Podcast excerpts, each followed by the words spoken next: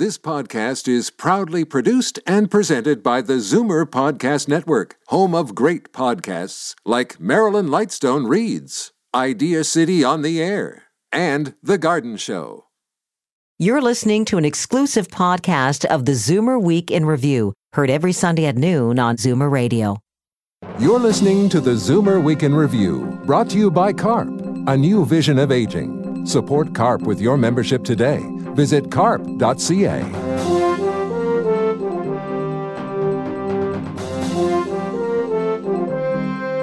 Good afternoon and welcome to the Zoomer Week in Review, all things Zoomer worldwide. I'm Libby Znaimer. It's the nightmare scenario for anyone with a loved one in a nursing home. An 86 year old man was savagely beaten by another resident with dementia at his long term care home in Dundas. What happened and could it have been prevented? We speak with the victim's daughter. And how to find true meaning in life. But first, here are your Zoomer headlines from around the world.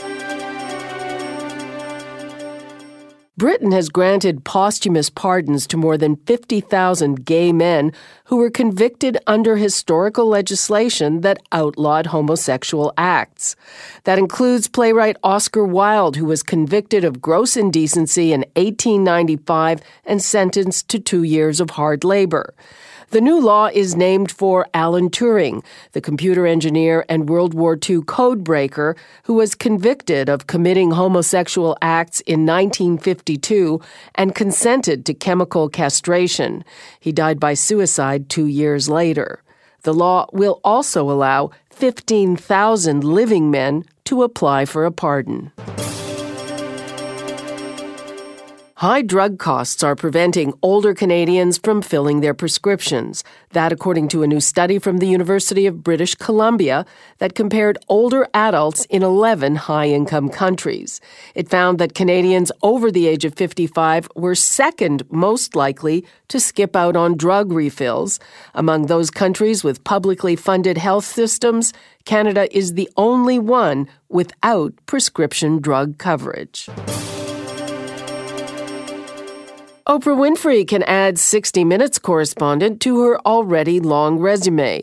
The 63 year old TV celebrity will be an occasional contributor to the CBS News Magazine show when it goes into production on its 50th season this fall.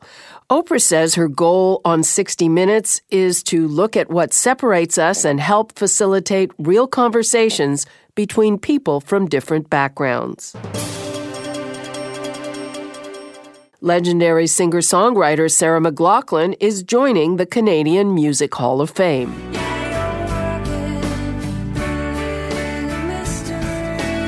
The 49 year old McLachlan will be honored with a tribute during the Juno Awards on April 2nd. The singer songwriter has won 10 Junos and 3 Grammys for her work and was the founder of the Lilith Fair, a female centric summer concert tour that gave many women a platform for their work in the late 90s. I'm Libby Znaimer, and those are your Zoomer headlines from around the world. Imagine putting a loved one in a long term care home in part for their own safety, only to find they've been badly injured, assaulted by another resident. That's the hell that Tammy Carbino woke up to when she learned her 86 year old father, James Acker, who suffers from dementia, was savagely beaten in his sleep by another resident who just walked into his room in the middle of the night. Tammy has no doubt this terrible attack could have been prevented. I'm shocked. I'm enraged. I'm heartbroken for my father. So tell me, how did you find out exactly what happened? So we were actually notified at 2:30 a.m. after the incident by the nurse um, who was on staff. So after he found my father, we were notified.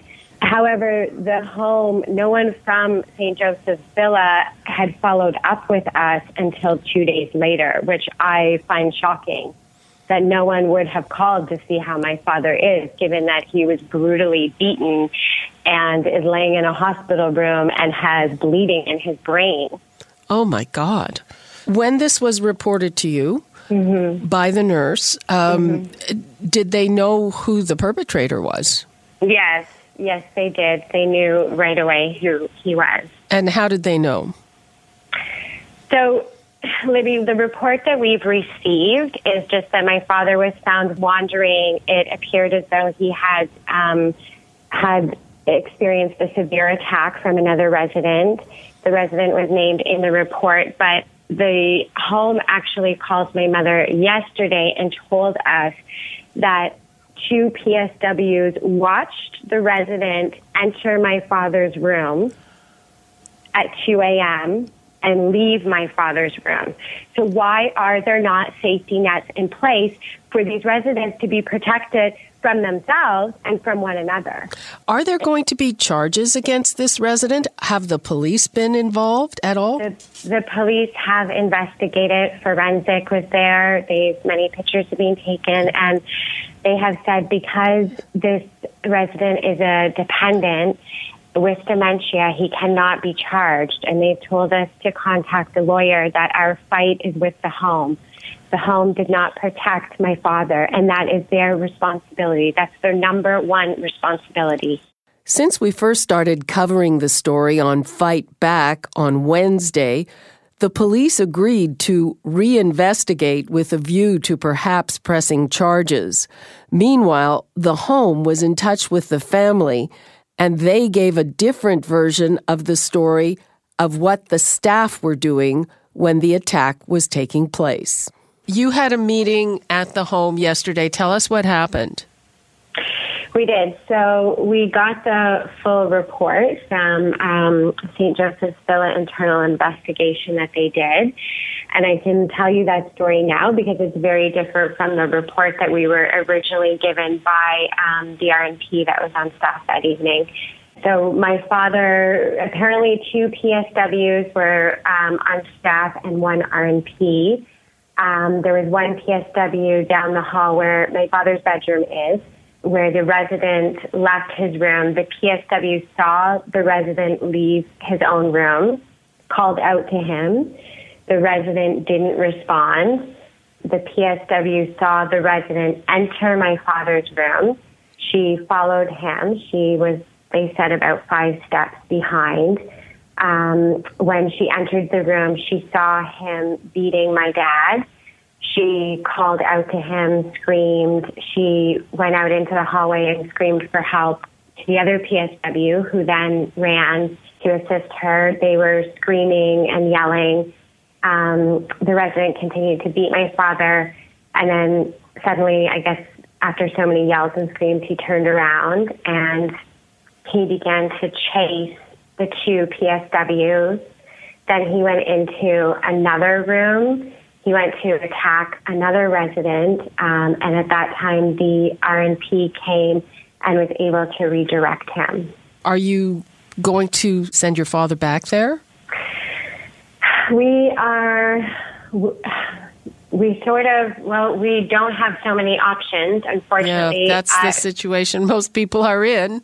Yeah, yeah, this is the problem that there's a limited amount of beds. Both my mother and I do not feel that we will ever feel like my father's safe there again, obviously. So we'd like to have him transferred somewhere else. And the home did promise, um, Derek Bernardo promised that they would help advocate on our behalf and, and, and, you know, help us with that and help us get him into the home that we choose. What do you hope happens next? I want change. I want change. The healthcare system has to change. This is absolutely ridiculous and absurd. I can't even believe I'm in shock that we're having this conversation. That was Tammy Carbino, the daughter of James Acker, who was assaulted at St. Joseph's Villa long term care home in Dundas, Ontario. As a follow up to this story, the Ministry of Health and Long Term Care has inspected St. Joseph's Villa, but no word on what, if any, action has or will be taken. We'll follow up on this story in an upcoming edition of The Zoomer. I'm Libby Znaimer, and this is the Zoomer Week in Review. We'll take a quick break and then return to talk about one of the age old questions how to find meaning in life. You're listening to the Zoomer Week in Review, brought to you by CARP a new vision of aging. Support CARP with your membership today. Visit carp.ca. It's something most of us give more thought to as we age how to find true meaning in life. Author Emily Esfahani Smith says our frenetic pursuit of happiness can get in the way, and her new book offers some insights into crafting a life that matters. She dropped by our studios to talk about the power of meaning. I think that our culture is obsessed with happiness and pushing this message that a good life is a happy life and that if you're not happy that somehow your life is deficient in some way. But I remember several years ago, as I was reflecting on that message, I realized that there were all kinds of people in my life who weren't necessarily happy or chasing happiness, but who were doing valuable things with their time and with their lives, whose lives were, in other words, meaningful. And that's kind of what sparked me to write this book. You're saying that the pursuit of happiness prevents happiness. Exactly. So, social scientists have found that when people pursue happiness deliberately or when they value it obsessively the way our culture encourages us to, that they both become unhappier and that they actually can feel lonelier too and more socially isolated. And why is that? I think there's a number of reasons. I think first, it's a matter of expectation. So when you're constantly receiving the message that you're supposed to be happy and that life will be great if you're happy, then you expect to be happy and you think that there's something wrong with you if you're not happy. When in fact, happiness is just an emotion that comes and goes and it's perfectly normal to not feel happy all the time, to even feel negative emotions. And the other thing is that happiness is a byproduct. So it's a byproduct of doing meaningful activities and, and not just pursuing happiness for its own sake. The Holocaust uh, survivor Viktor Frankl said that it's the very pursuit of happiness that thwarts happiness, that happiness is something that should ensue from meaningful endeavors.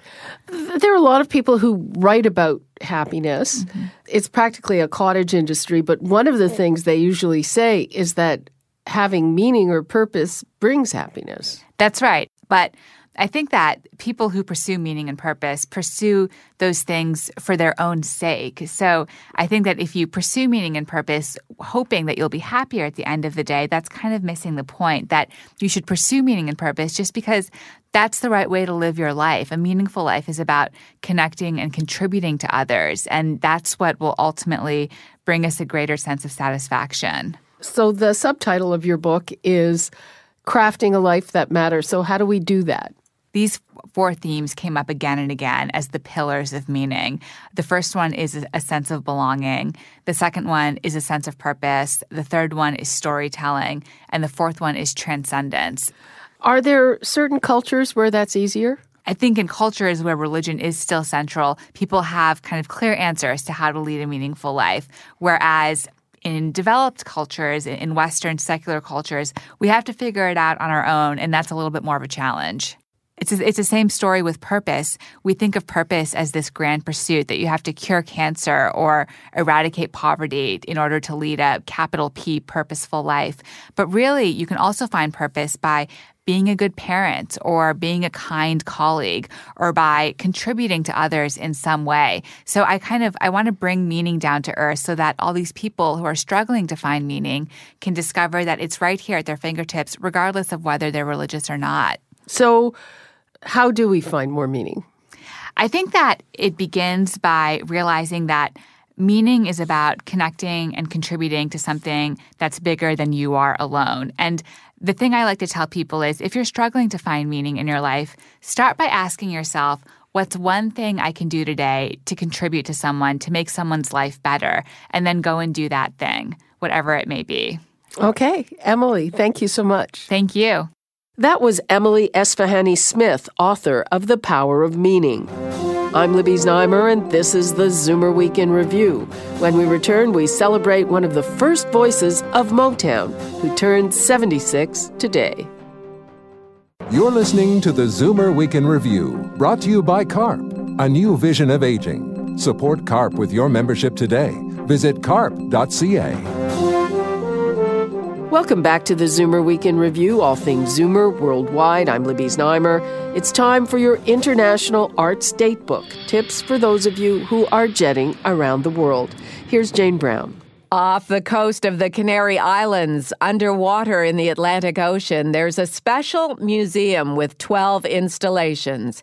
Curator Jason Taylor hopes to highlight climate change and migration. Part of it is also about showing how fragile humanity really is, and by sort of placing the, these mainly figurative works in this vast body of water and seeing how they're engulfed by the sea, I hope kind of conveys that message. Taylor adds it's fascinating how light, colors, and textures change underwater. In New York City, Matthew Broderick stars in a stage production about the cast and crew of a Broadway flop that gets together for drinks after a totalitarian regime has banned live performance. Evening at the Talk House is in previews at the Romulus Linney Courtyard Theater. In Las Vegas, do we vote for a bitter female android from the 90s or a riverboat gambler with a big tummy and an orange head? Former Saturday Night Live stars Dana Carvey and Jon Lovitz have teamed up for a new show called Reunited.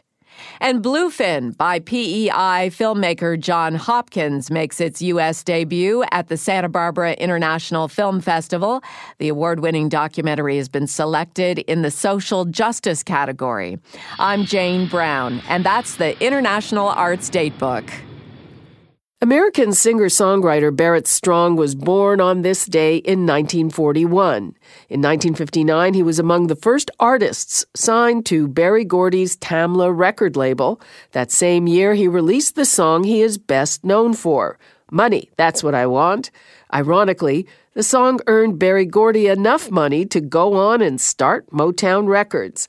Barrett Strong stuck with Berry Gordy, and by the mid 60s, he had become a Motown writer teaming with producer Norman Whitfield.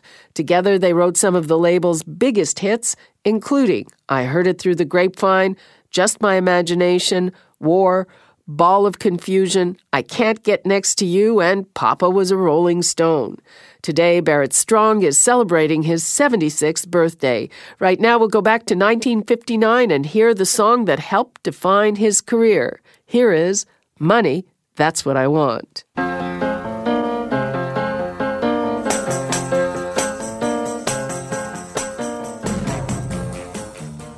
That's Barrett Strong with his 1959 hit song, Money, That's What I Want. And that brings us to the end of another edition of the Zoomer Week in Review. I'm Libby Znaimer. Thanks for joining me today. Please come back next week to stay up to date with all things Zoomer worldwide. You've been listening to the Zoomer Week in Review, produced by MZ Media Limited. Executive producer Moses Znaimer. Produced by Dave Woodard, Paul Thomas, and Andre Lowy. This has been an exclusive podcast of the Zoomer Week in Review, heard every Sunday at noon on Zoomer Radio. This podcast is proudly produced and presented by the Zoomer Podcast Network, home of great podcasts like Marilyn Lightstone Reads, Idea City on the Air, and The Garden Show.